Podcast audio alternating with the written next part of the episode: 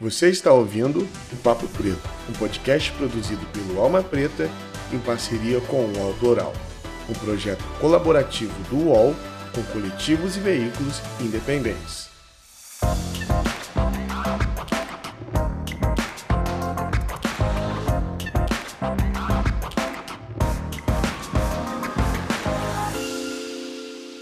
Salve, salve galera! Bom dia, boa tarde boa noite. Sejam muito bem-vindos a mais um episódio do nosso Papo Preto. Meu nome é Iago Rodrigues, eu sou apresentador desse belíssimo podcast. É sempre um prazer tê-los aqui com a gente. Antes de nós entrarmos na nossa conversa, eu gostaria de convidar você a conhecer o site do Alma Preta. O podcast Papo Preto é um podcast produzido pela Alma Preta Jornalismo, que é uma agência de jornalismo independente. Então é muito importante que você conheça o nosso trabalho, conheça as nossas matérias, vá lá e apoie a mídia negra independente. Hoje, o nosso podcast está sendo patrocinado pela Purpose e eu queria agradecer esse patrocínio, essa parceria. Inclusive, você que está ouvindo o nosso podcast e deseja, você é empresário, você é assessor de imprensa, você deseja divulgar o teu produto, você deseja divulgar o teu artista ou fazer uma parceria conosco, aqui no nosso podcast existe um espaço para isso. Então faça como a Purpose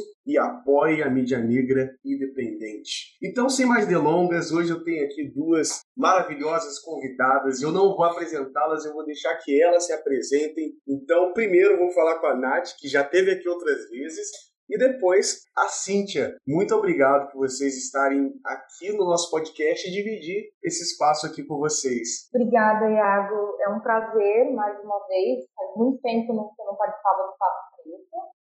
E eu sou Nathalie, eu sou jornalista, sou editora da Alma Preta.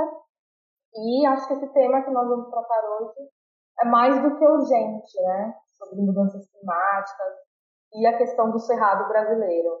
Prazer estar aqui no Papo Preto, Iago. Prazer, Nathalie. É, bom, eu sou jornalista também e sou ambientalista. Eu sou paulistana, é, mas baiana também, um pouco, de pai e mãe. Toda a minha ancestralidade veio da Bahia. Eu nasci aqui em São Paulo, mas eu fui fazer faculdade em Bauru e depois eu resolvi estudar meio ambiente. Sempre gostei muito de divulgação científica e eu via que a área de meio ambiente me preocupava mais do que o restante da comunicação sobre ciência. Eu hoje trabalho no Clima fazendo assessoria de imprensa para a causa climática e acho que é um momento bem crucial para fazer isso. Assim. é isso.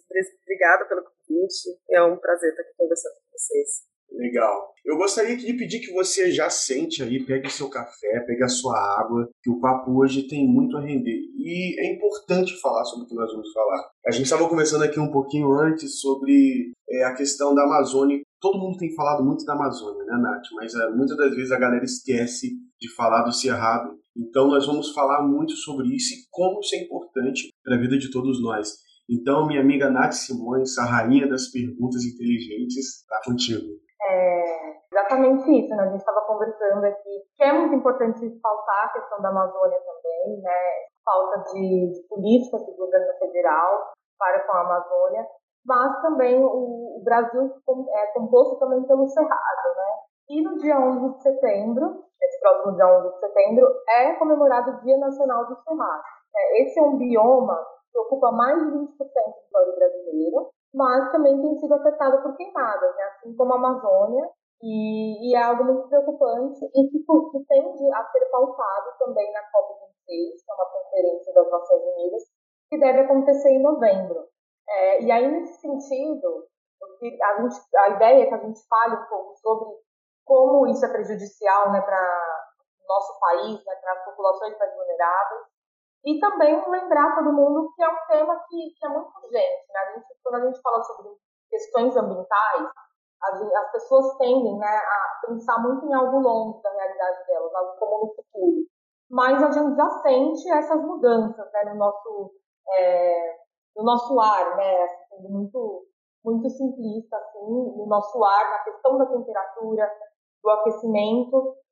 E aí a minha pergunta para a Cíntia, para a gente iniciar, é, falando justamente sobre o aumento das temperaturas, né? É, e como isso pode prejudicar ainda mais essa situação de devastação do cerrado brasileiro. Muito legal essa pergunta. É, quando a gente olha para o último relatório do IPCC, a previsão mais otimista que eles fazem para o Cerrado é de que as estiagens vão se tornar mais intensas. Essa informação tem que deixar qualquer brasileiro preocupado, porque o Cerrado a gente costuma chamar de caixa d'água do Brasil. Vários rios importantes, várias bacias hidrográficas têm origem no Cerrado. É, as características da vegetação do Cerrado contribuem para que você tenha aquíferos muito, muito produtores, muito importantes, né? a água percola melhor no terreno. Então, é, o cerrado é vital para a nossa segurança hídrica. E o cerrado também, exatamente por isso, é vital para a nossa produção de alimentos. Então, se a gente já está sentindo no ar, né, um verão, invernos atípicos e esse tipo de situação na temperatura e no ar, que é o que todo mundo pode sentir no Brasil hoje, é, o preço dos alimentos está todo mundo sentindo também. Cerrado mais seco significa que isso vai piorar. Né? É, energia mais cara, porque a hidrelétrica não está sendo suficiente, a gente está tendo que acionar termoelétricas poluentes e caríssimas. É, com menos água no cerrado, isso vai ficar ainda pior. Então, é, tem uma coisa muito importante, né? A gente, o Diago começou falando, ah, é a Amazônia, a gente fala muito da Amazônia. Claro, a Amazônia é a maior floresta tropical do mundo e o maior percentual dela está no Brasil. É natural que, que a gente fale muito da Amazônia quando a gente vai falar de meio ambiente no Brasil. Mas o Cerrado ele faz divisa com todos os biomas brasileiros, com exceção do Pampa. Quando a gente destrói o Cerrado, a gente também está destruindo um cinturão de segurança para o Pantanal, para a própria Amazônia, principalmente para a fronteira né, mais ao sul da Amazônia, para a Caatinga, que está extremamente ameaçada, e para todos os remanescentes de Mata Atlântica. Então, destruir o Cerrado é, é sabotar o futuro do Brasil. Nath, se você me permite, eu queria só fazer uma. Um, abrir um parênteses aqui, e que talvez muitas pessoas não saibam. Eu estava conversando sobre esse tema esses dias com a minha mãe, e simplesmente ela não sabe o que é Cerrado. Então eu queria, Cintia, que você é, definisse o que é cerrado é, para algumas pessoas, para elas se contextualizarem. Eu acho que é importante a gente falar sobre isso. Ela, inclusive, acompanha o podcast Papo Preto e ela fala que aprende muita coisa aqui. Então eu queria que você falasse um pouco, é, a, você falou a importância, mas eu queria que você falasse um pouco o que, que é o cerrado. Legal. Iago, como é o nome da sua mãe? Heloísa. Ó, oh, Heloísa é o nome da minha irmã. Ah, a gente chama ela de Heloísa. Pode chamar de Heloísa. Ah. Se chamar de Heloísa, ela não atende. Olha, dona Heloísa, é, o cerrado, muita gente no passado viu o cerrado como um bioma feio. Por quê? A principal característica visual do cerrado não é aquela árvore grande com aquela copa majestosa, né, que a gente vê na Mata Atlântica, nos bosques de amazônicos. Não, o cerrado tem aqueles galhos retorcidos, né? São árvores retorcidas, secas, né? E aparentemente, né, principalmente comparando com outros biomas brasileiros mais exuberantes, né, visualmente nesse sentido, como a Mata Atlântica, isso parece um defeito. E isso é, na verdade, a grande qualidade do Cerrado. É, não sei se vocês já tiveram, Iago e Natalia, a oportunidade de visitar um Parque Nacional do Cerrado, principalmente depois de uma temporada de seca tem acontecido bastante aqui no Brasil esses grandes incêndios, né? Então você vê aqueles galhos completamente carbonizados, carbonizados mesmo. Assim, você pode tirar um pedaço, é um pedaço de carvão. E na ponta tá aquelas folhinhas novinhas verdes. Você pensa, meu Deus, como é possível? Como essa árvore está viva? Essa árvore está viva porque uma parte do indivíduo dessa árvore do cerrado, a maior parte das espécies desse bioma, tem uma raiz enorme lá para baixo. Então você está vendo um pedacinho do indivíduo, que é o, o topo que queimou. Embaixo você tem uma raiz extremamente funda, capaz de armazenar água lá embaixo. Então, passou o fogo, veio a temporada de chuva, esse bioma renasce. É realmente uma fênix. Não é qualquer bioma que faz isso, tá? A gente não pode esperar, por exemplo, que a Amazônia, sofrendo essas crises de seca, né, de, de, de fogo, vá se comportar da mesma forma, é diferente. O Cerrado é um bioma que evoluiu com o fogo. Então, ele se preparou, todas aquelas espécies elas foram selecionadas para passar por um período de estiagem com possível propagação de fogo e depois se recuperar e colocar né, sua florescência toda é, para fora. E não é qualquer é, tipo de vida que o Cerrado promove. O Cerrado é a savana mais biodiversa do mundo. O que isso quer dizer? De todas as savanas que existem no planeta, nenhuma concentra tanta vida, nenhuma concentra tantas espécies de animais, de vegetais, de fungos, todo tipo de organismo. E a questão da água, né, que eu já comentei. Então, o cerrado é realmente sabe, muito síntese, assim, um pouco do Brasil. Ele sofre um impacto muito grande e ele pode se recuperar. Ele foi feito para isso, ele sabe fazer isso, tem uma resiliência, resiliência enorme. O Cerrado é rico, né? O Cerrado é cheio de água, apesar de parecer seco, né? É, é, parece que não, dá nada, mas tem uma população de pássaros, assim. Então, o Cerrado é, é, é uma joia brasileira que muitas vezes, exatamente pela abundância da natureza do Brasil, ele não é valorizado naquilo que ele é, né, na sua essência. O que eu acho mais interessante para quem quer conhecer mais o Cerrado é conhecer a comida do Cerrado, né? Que é uma comida muito gostosa. A gente costuma chamar essa comida de comida mineira. Você vai para o Goiás, você fala que é comida mineira, o povo fica louco, porque todo uma, o centro-oeste do Brasil tem uma culinária muito parecida com isso que a gente conhece como comida mineira, comida interiorana, né? Então você tem esses frutos do cerrado, pequi, você tem a cagaita, você tem uma série de frutas, né? Que a gente não popularizou no Brasil que as populações, principalmente as populações tradicionais, né, aprenderam a cultivar e valorizar. E eu acho que uma excelente redescoberta do cerrado é a gente ter contato com esses frutos, com esses sabores, com esses sorvetes, esses licores, todos esses aromas, né, baunilhas e coisas que o cerrado tem que são exclusivas, né, são patrimônio só nosso. Aí fica esse dever, hein, Nath? A gente precisa começar a provar essas coisas, hein? Super interessante. Nossa, muito bom. Falou, falou comida mineira, já desperta a memória de muita gente, né? a memória afetiva, enfim. É, muito bom, muito importante. É, sim, você citou um ponto importante, que eu achei muito importante, que é essa capacidade do cerrado de, de se regenerar. Né? Então, é, diante disso, a gente pode dizer que essas queimadas né, que têm atingido também o cerrado brasileiro podem ser revertidas né? Então, esses danos, né, esses efeitos, eles podem ser revertidos de alguma forma? É, imagino que se sim, isso deve levar muito, muito tempo, e, e aí a gente acaba sofrendo com isso também, né? Olha que pergunta difícil de responder, assim, quando você está falando em divulgação científica, né? Porque a verdade, Nathalie, é que não é demorado, é rapidíssimo. E às vezes eu acho que o Cerrado é vítima do seu próprio sucesso, sabe? vítima das suas próprias qualidades. Porque, por exemplo, esse, esse incêndio gravíssimo que a gente teve aqui no Juqueri, que é um parque de cerrado, né, aqui em Franco da Rocha, na Grande São Paulo, é, a previsão dos técnicos é que, bom, não tendo mais um evento dessa gravidade nos próximos dois anos, em dois anos a gente vai ter pelo menos a, a, a cobertura vegetal, né, recuperado. É diferente de falar que recuperou o bioma, porque os animais morrem, é, se você não tem uma área contínua grande para esses animais se abrigarem, aves, fazerem ninhos e tudo mais, é difícil essa biodiversidade se recuperar nessa velocidade. Então, não necessariamente a gente daqui dois anos vai ver lá no Juqueri tatu e toda a biodiversidade daquele parque, mas a vegetação em si, sim, se recupera muito rápido. A questão é, é o, o, cerrado tem essa resiliência, ele pode se recuperar, mas no Brasil a gente já destruiu definitivamente 57% do cerrado, mais da metade do que a gente tinha. Então, a capacidade do cerrado de se regenerar é proporcional à nossa capacidade de né, proporcionar isso. Se a nossa destruição do bioma for constante, bom, não existe milagre, né? O Cerrado é resiliente, mas não é MacGyver, não faz, não faz milagre. Ele, eu acredito que a capacidade de regeneração do bioma existe, mas depende de uma mudança de atitude da sociedade brasileira, que infelizmente não parece provável nesse momento. Eu ia comentar justamente sobre esse incêndio, né, no Parque de Queria aqui em São Paulo. É, mais de 50% do parque foi queimado, né? tudo começou, né, as investigações indicam que começou por causa de um balão as imagens chocam muito, né? Então eu vi reportagens na TV que mostram assim a área, aquele preto, né, aquele queimado assim, que você perde de vista e é muito chocante, né? Eu acho que as pessoas, né, têm se chocado mais né, no Brasil, assim.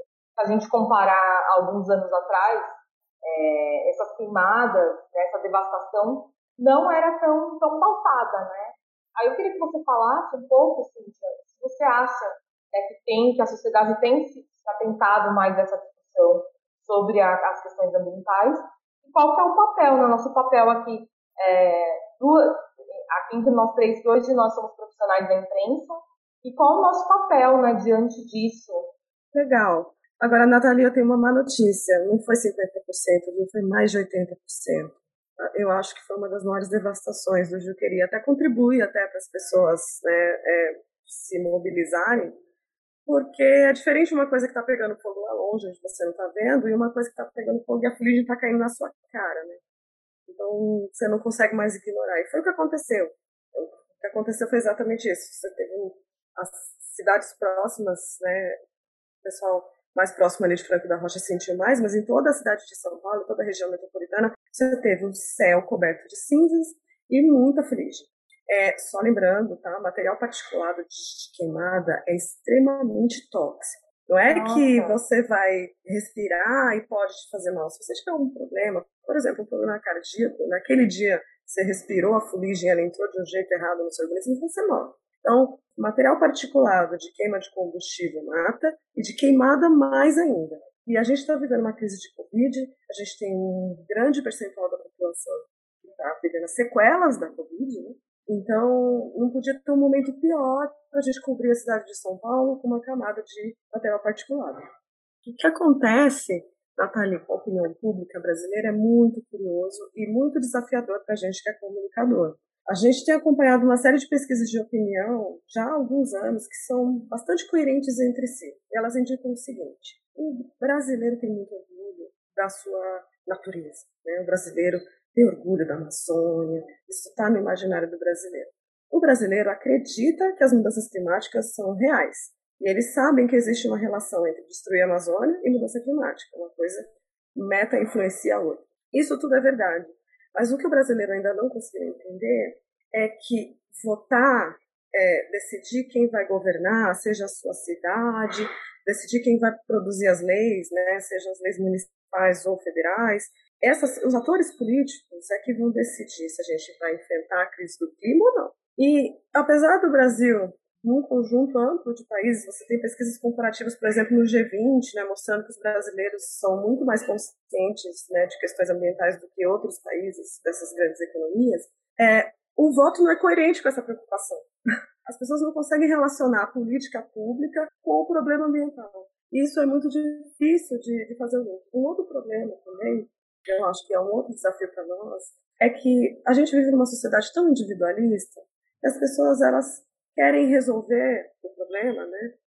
Também querendo fazer a sua parte. É muito comum você ver notícias né, sobre industriais, assim, como fazer a sua parte? O que você pode fazer? Na verdade, você não pode fazer muito. É muito difícil para o indivíduo lutar contra uma questão que é coletiva, da humanidade. Né? Mesmo em termos de país, nenhum país do mundo, por mais poderoso que seja, pode resolver sozinho a mudança climática. Então, a mudança climática, ela é um, é um, é um problema que demanda uma solução coletiva, né, uma solução global. E muitas vezes as pessoas estão tão acostumadas assim, faça a sua parte, se todo mundo fizer a sua parte, e, e não é o caso, né? É claro que é, atitudes coerentes com aquilo que você acredita, né, atitudes coerentes com a defesa do ambiente, né, reduzir o seu consumo, mudar os seus hábitos alimentares para que eles tenham menos impacto sobre o ambiente, tudo isso é importante. Mas mais importante é se engajar em ações coletivas e entender que é por meio da política que a gente pode conter a mudança climática ou não. Então, eu acho que o grande desafio é as pessoas saírem do plano individual, né? Eu quero fazer a minha parte dormir tranquilo, com a consciência tranquila, e ir para o plano da ação, né? Como eu me engajo com isso, e eu aconselho principalmente quem quer ter filho, né? Todas essas pessoas que têm sobrinhos, que têm netos, precisam entender que o futuro dessas pessoas que estão vindo aí depende da estabilidade do clima que a gente está deixando escapar das nossas mãos nessa geração. Ei, você está curtindo esse programa? Tá ligado que é realizado pela Alma Preta Jornalismo, né? Um veículo de multimídia independente que te informa sobre os fatos que cercam as nossas vidas negras nesse mundo. E que tal colar com a gente? Seja membro assinando qualquer valor na nossa campanha do Catarse. E olha, a gente tem mimo de gratidão. Faça parte desse corpo de Alma Preta. Acesse nossas redes. Alma Preta Jornalismo. Muito, muito grato, né? muito tocante. Eu vejo muito isso rola muito isso, né? Essa responsabilidade, essa responsabilização individual, acaba ficando muito no individual, né? Desde coisas simples, né? é, economizar água, acaba ficando uma coisa muito ali, cada um faz sua parte, mas a gente sabe que, que a maior parte, né, da, essa, essa, esse uso doméstico da água é uma porcentagem muito pequena, né, se comparado às grandes indústrias e tal. E, e aí você falou sobre a importância, né, de, link, né, das pessoas, essa falta, né, de senso mesmo da população, de linkar a questão ambiental com a questão do voto, a questão de, de quem a gente elege, né, para nos representar é, politicamente. E aí eu queria que você falasse um pouco, gente, para as pessoas entenderem também qual é o papel do governo. Então, a gente pensando, por exemplo, agora no, no governo Bolsonaro, né, a gente teve uma figura muito emblemática nesse governo, que era o ministro Ricardo Salles. E, e aí eu queria que você falasse um pouco sobre quais ações o governo federal, especificamente, precisa implementar mesmo para que a gente reverta essa situação, é, inclusive no Brasil,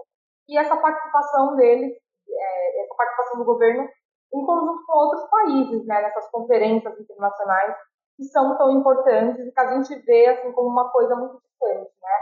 É, acaba passando ali no jornal, ah, é, tal ministro não participou, tal, acaba ficando, ficando uma coisa muito esquisita, mas que, que a gente não consegue entender realmente qual é a importância disso. Muito legal essa pergunta. É engraçado você falar disso, que às vezes dá a impressão assim, ah, o ministro não foi, ficou por isso mesmo. Poxa, não era importante, não foi. Engraçado. A postura do governo brasileiro atual é bastante essa leitura que você está fazendo. É, não dá importância ao tema, né? Eu até vi uma declaração é, recente do Bolsonaro falando assim: ah, o Biden está obcecado por essa questão ambiental. Será, né? Será que no século XXI, em plena maior crise climática que a ciência já nos apresentou, a gente está obcecado pela questão ambiental? É, tem uma questão aí, Nathalie, que é, a gente não precisa dizer para o governo brasileiro o que ele tem que fazer. É o próprio governo brasileiro que já disse o que ele tem que fazer. Como funciona isso? É, na Conferência do Clima, né, as, hoje a gente está discutindo principalmente o Acordo de Paris, que foi um acordo firmado pelos países em 2015. E dentro desse acordo, cada país falou: ó, eu posso fazer tanto. Essa contribuição, né, ela é nacionalmente determinada, a gente chama de NDC. Então, o próprio país que diz, ó, eu posso com tanto. Qual é a regra dessas metas, né? Você não pode voltar atrás no que você já prometeu. Se você disse que você pode fazer até 10, você não pode chegar e falar, gente, desculpa, eu só posso até 8. Não. Você só pode melhorar a sua meta, você não pode piorar a sua meta. O Brasil, ele apresentou uma meta que nos tiraria dessa posição vergonhosa que temos hoje. É importante também a gente entender quem é o Brasil na fila desse pão, né? Quem é o Brasil na fila das emissões? O Brasil é o sexto maior culpado do mundo pela situação em que estamos. O Brasil é o sexto maior emissor. O discurso do Salles, né, que é bastante eloquente nisso, mas é o, é o discurso do governo inteiro, é que os países poluíram, destruíram tudo, e o Brasil está aqui com a floresta amazônica intacta. Isso é mentira. Né?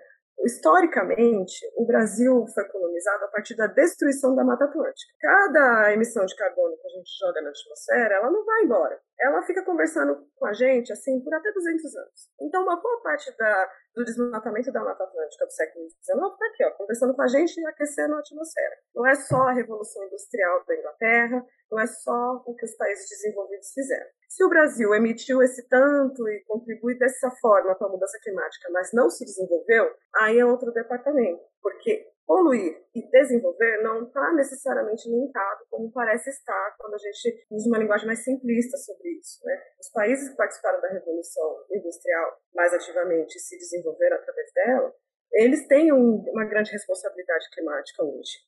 Mas o Brasil também tem, porque o Brasil, historicamente, desmatou muito, queimou muita floresta. E esse carbono e metano emitido continuam por aí conversando com a gente, principalmente o carbono, que é um, um gás de efeito estufa de longa vida. Né?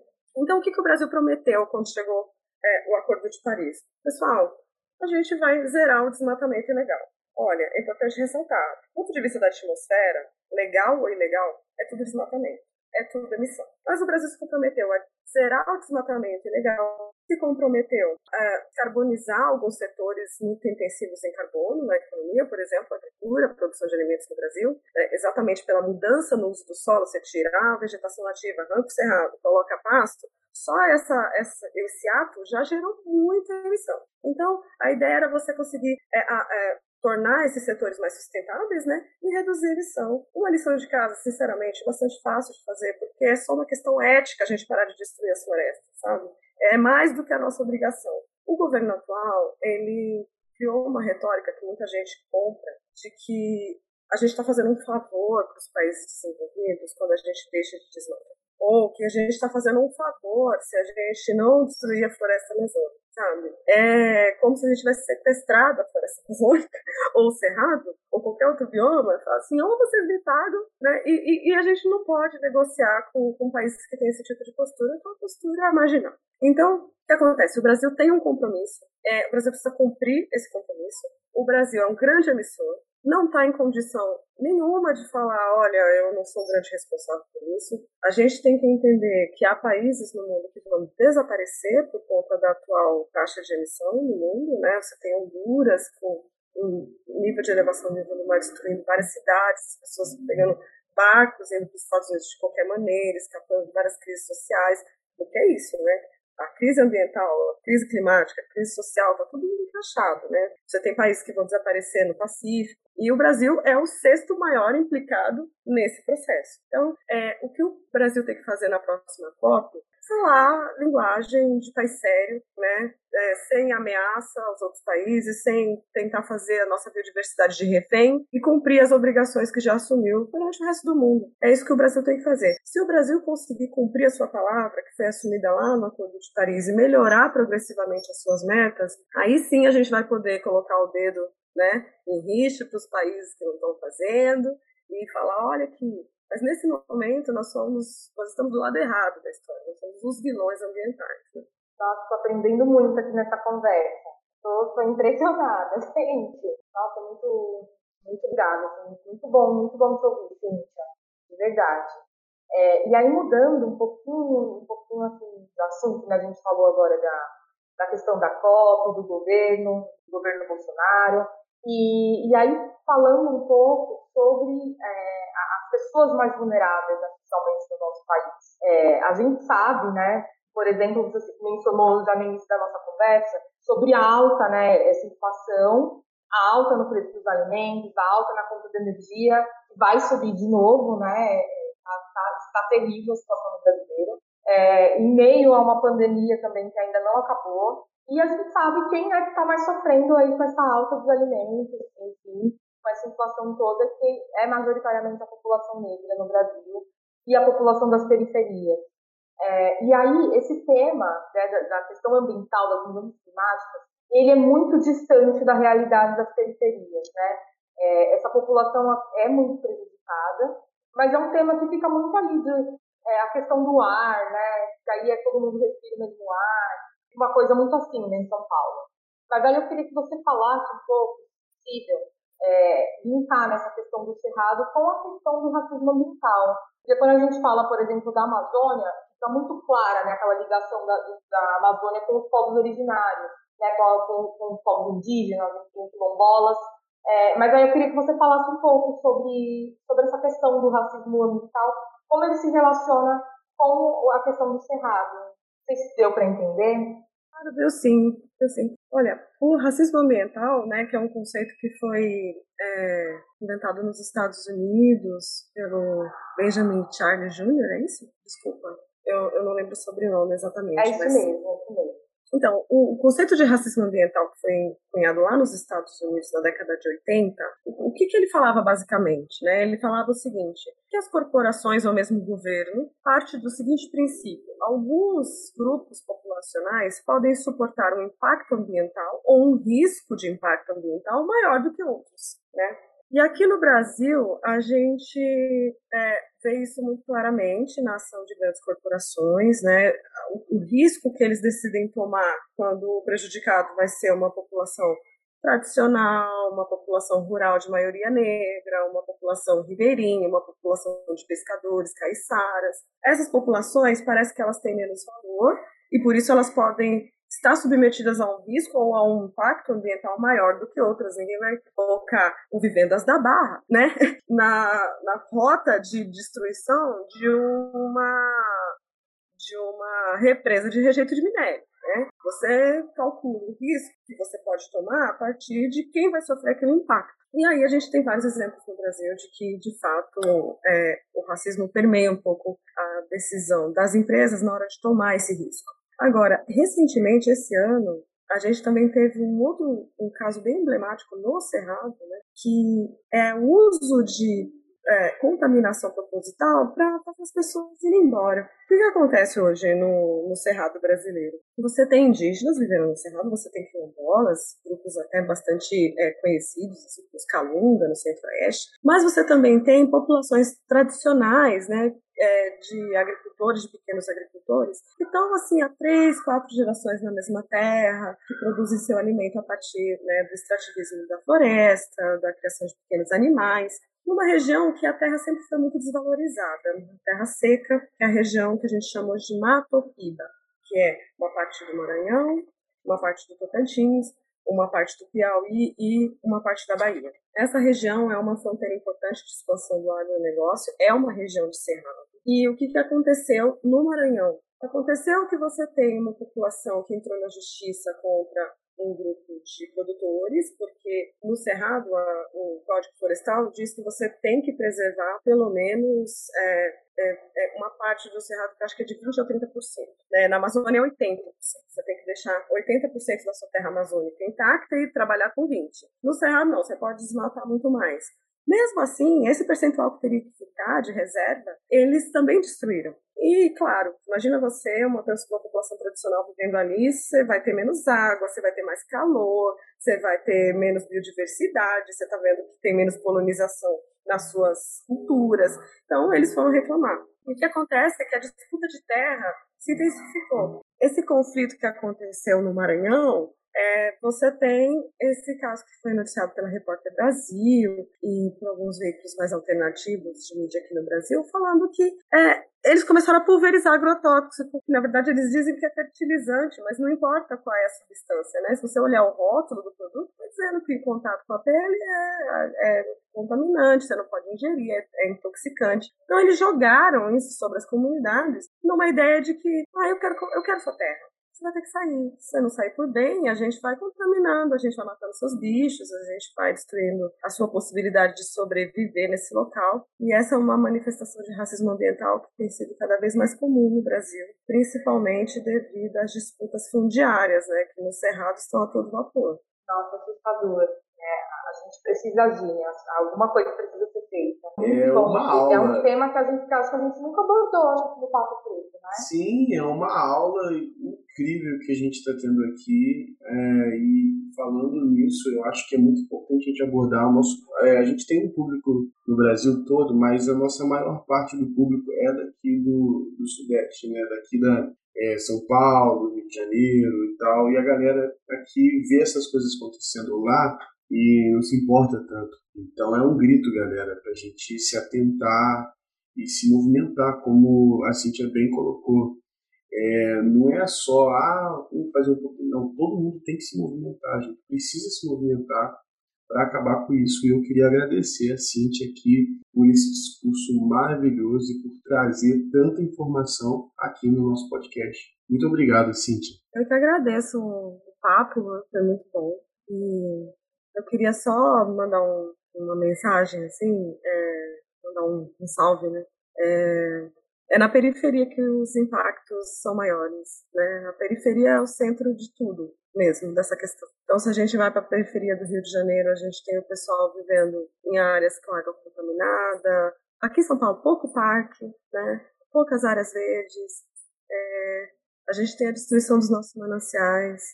Eu acho que uma das, das formas para a gente falar do, do, macro, né, falar da coisa maior que é o clima do planeta, é a gente começar ali do nosso cantinho. É, a gente não pode, sabe, achar que a solução vem de fora.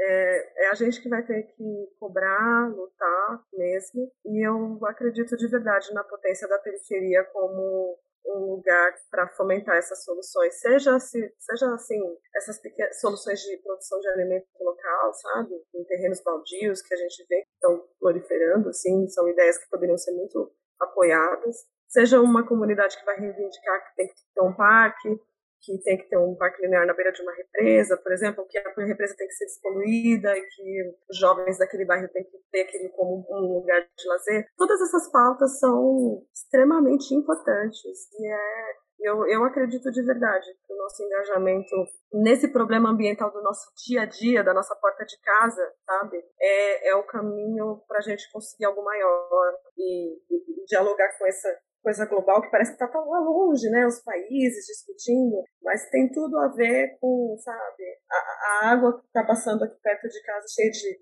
plástico, tudo isso está conectado começar com resolvendo os nossos problemas ambientais locais é, é um caminho importante. Eu acredito muito nisso. Muito mesmo. É isso. Vamos resolver o que está aqui perto de casa antes de querer salvar o mundo, né? Cíntia, muito obrigado. Muito obrigado, Nath, também. Antes da gente partir, queria que vocês deixassem redes sociais de você, para que essa conversa não acabe aqui. Tanto você, Nath, como a Cíntia. Fala aí as redes sociais, onde a galera pode ter contato com vocês. Pessoal, eu queria convidar vocês para conhecer o Clima Sem Fake. É um projeto lá do Clima Info. Eu participo com algumas entrevistas, a Tatiana Matheus e a Diana Sampaio também. A gente sempre convida algum, não necessariamente um especialista, né? Pode ser também um líder comunitário, um político, enfim, a gente está começando esse projeto mas a ideia é a gente sempre trazer algum tema para desmistificar ou desmentir alguma história ou contar melhor alguma coisa que está sendo mal contada em termos de clima. Então fica o convite para o Clima Sem Fake no canal do Clima Info no YouTube. E quem quiser me adicionar no Twitter, eu não sou tão twitteira, eu sou mais de acompanhar o que as pessoas estão discutindo, mas eu estou lá como Cintia Leone. Eu também queria agradecer, já Cintia pela participação, por essa aula tão importante e convidar também as pessoas que acompanham o Papo Preto para ficar de olho no site da Alma Preta, e a gente vai pautar nesses próximos meses muito a questão ambiental, as mudanças climáticas nesses meses que antecedem a COP26, que acontece em novembro. E nas redes sociais também, eu não, não sou de postar muito, mas é, é, é me acha muito fácil como Natália Simões. É isso, galera. Chegamos ao final de mais um Papo Preto. É, me siga lá também, o meu é bem fácil, iago.rodrigues02. Todos os cantos, Twitter, Facebook, eu também não posto muito, eu tenho esse problema, eu não apareço tanto, mas eu estou lutando para aparecer mais. É, e eu enfatizo o que a Nath falou, acompanhe o Alma Preta, apoie a mídia negra independente. É isso, galera. Até o próximo Papo Preto. Valeu! Você ouviu o Papo Preto, um podcast produzido pelo Alma Preta em parceria com o UOL Plural, um projeto colaborativo entre o UOL e coletivos e veículos independentes.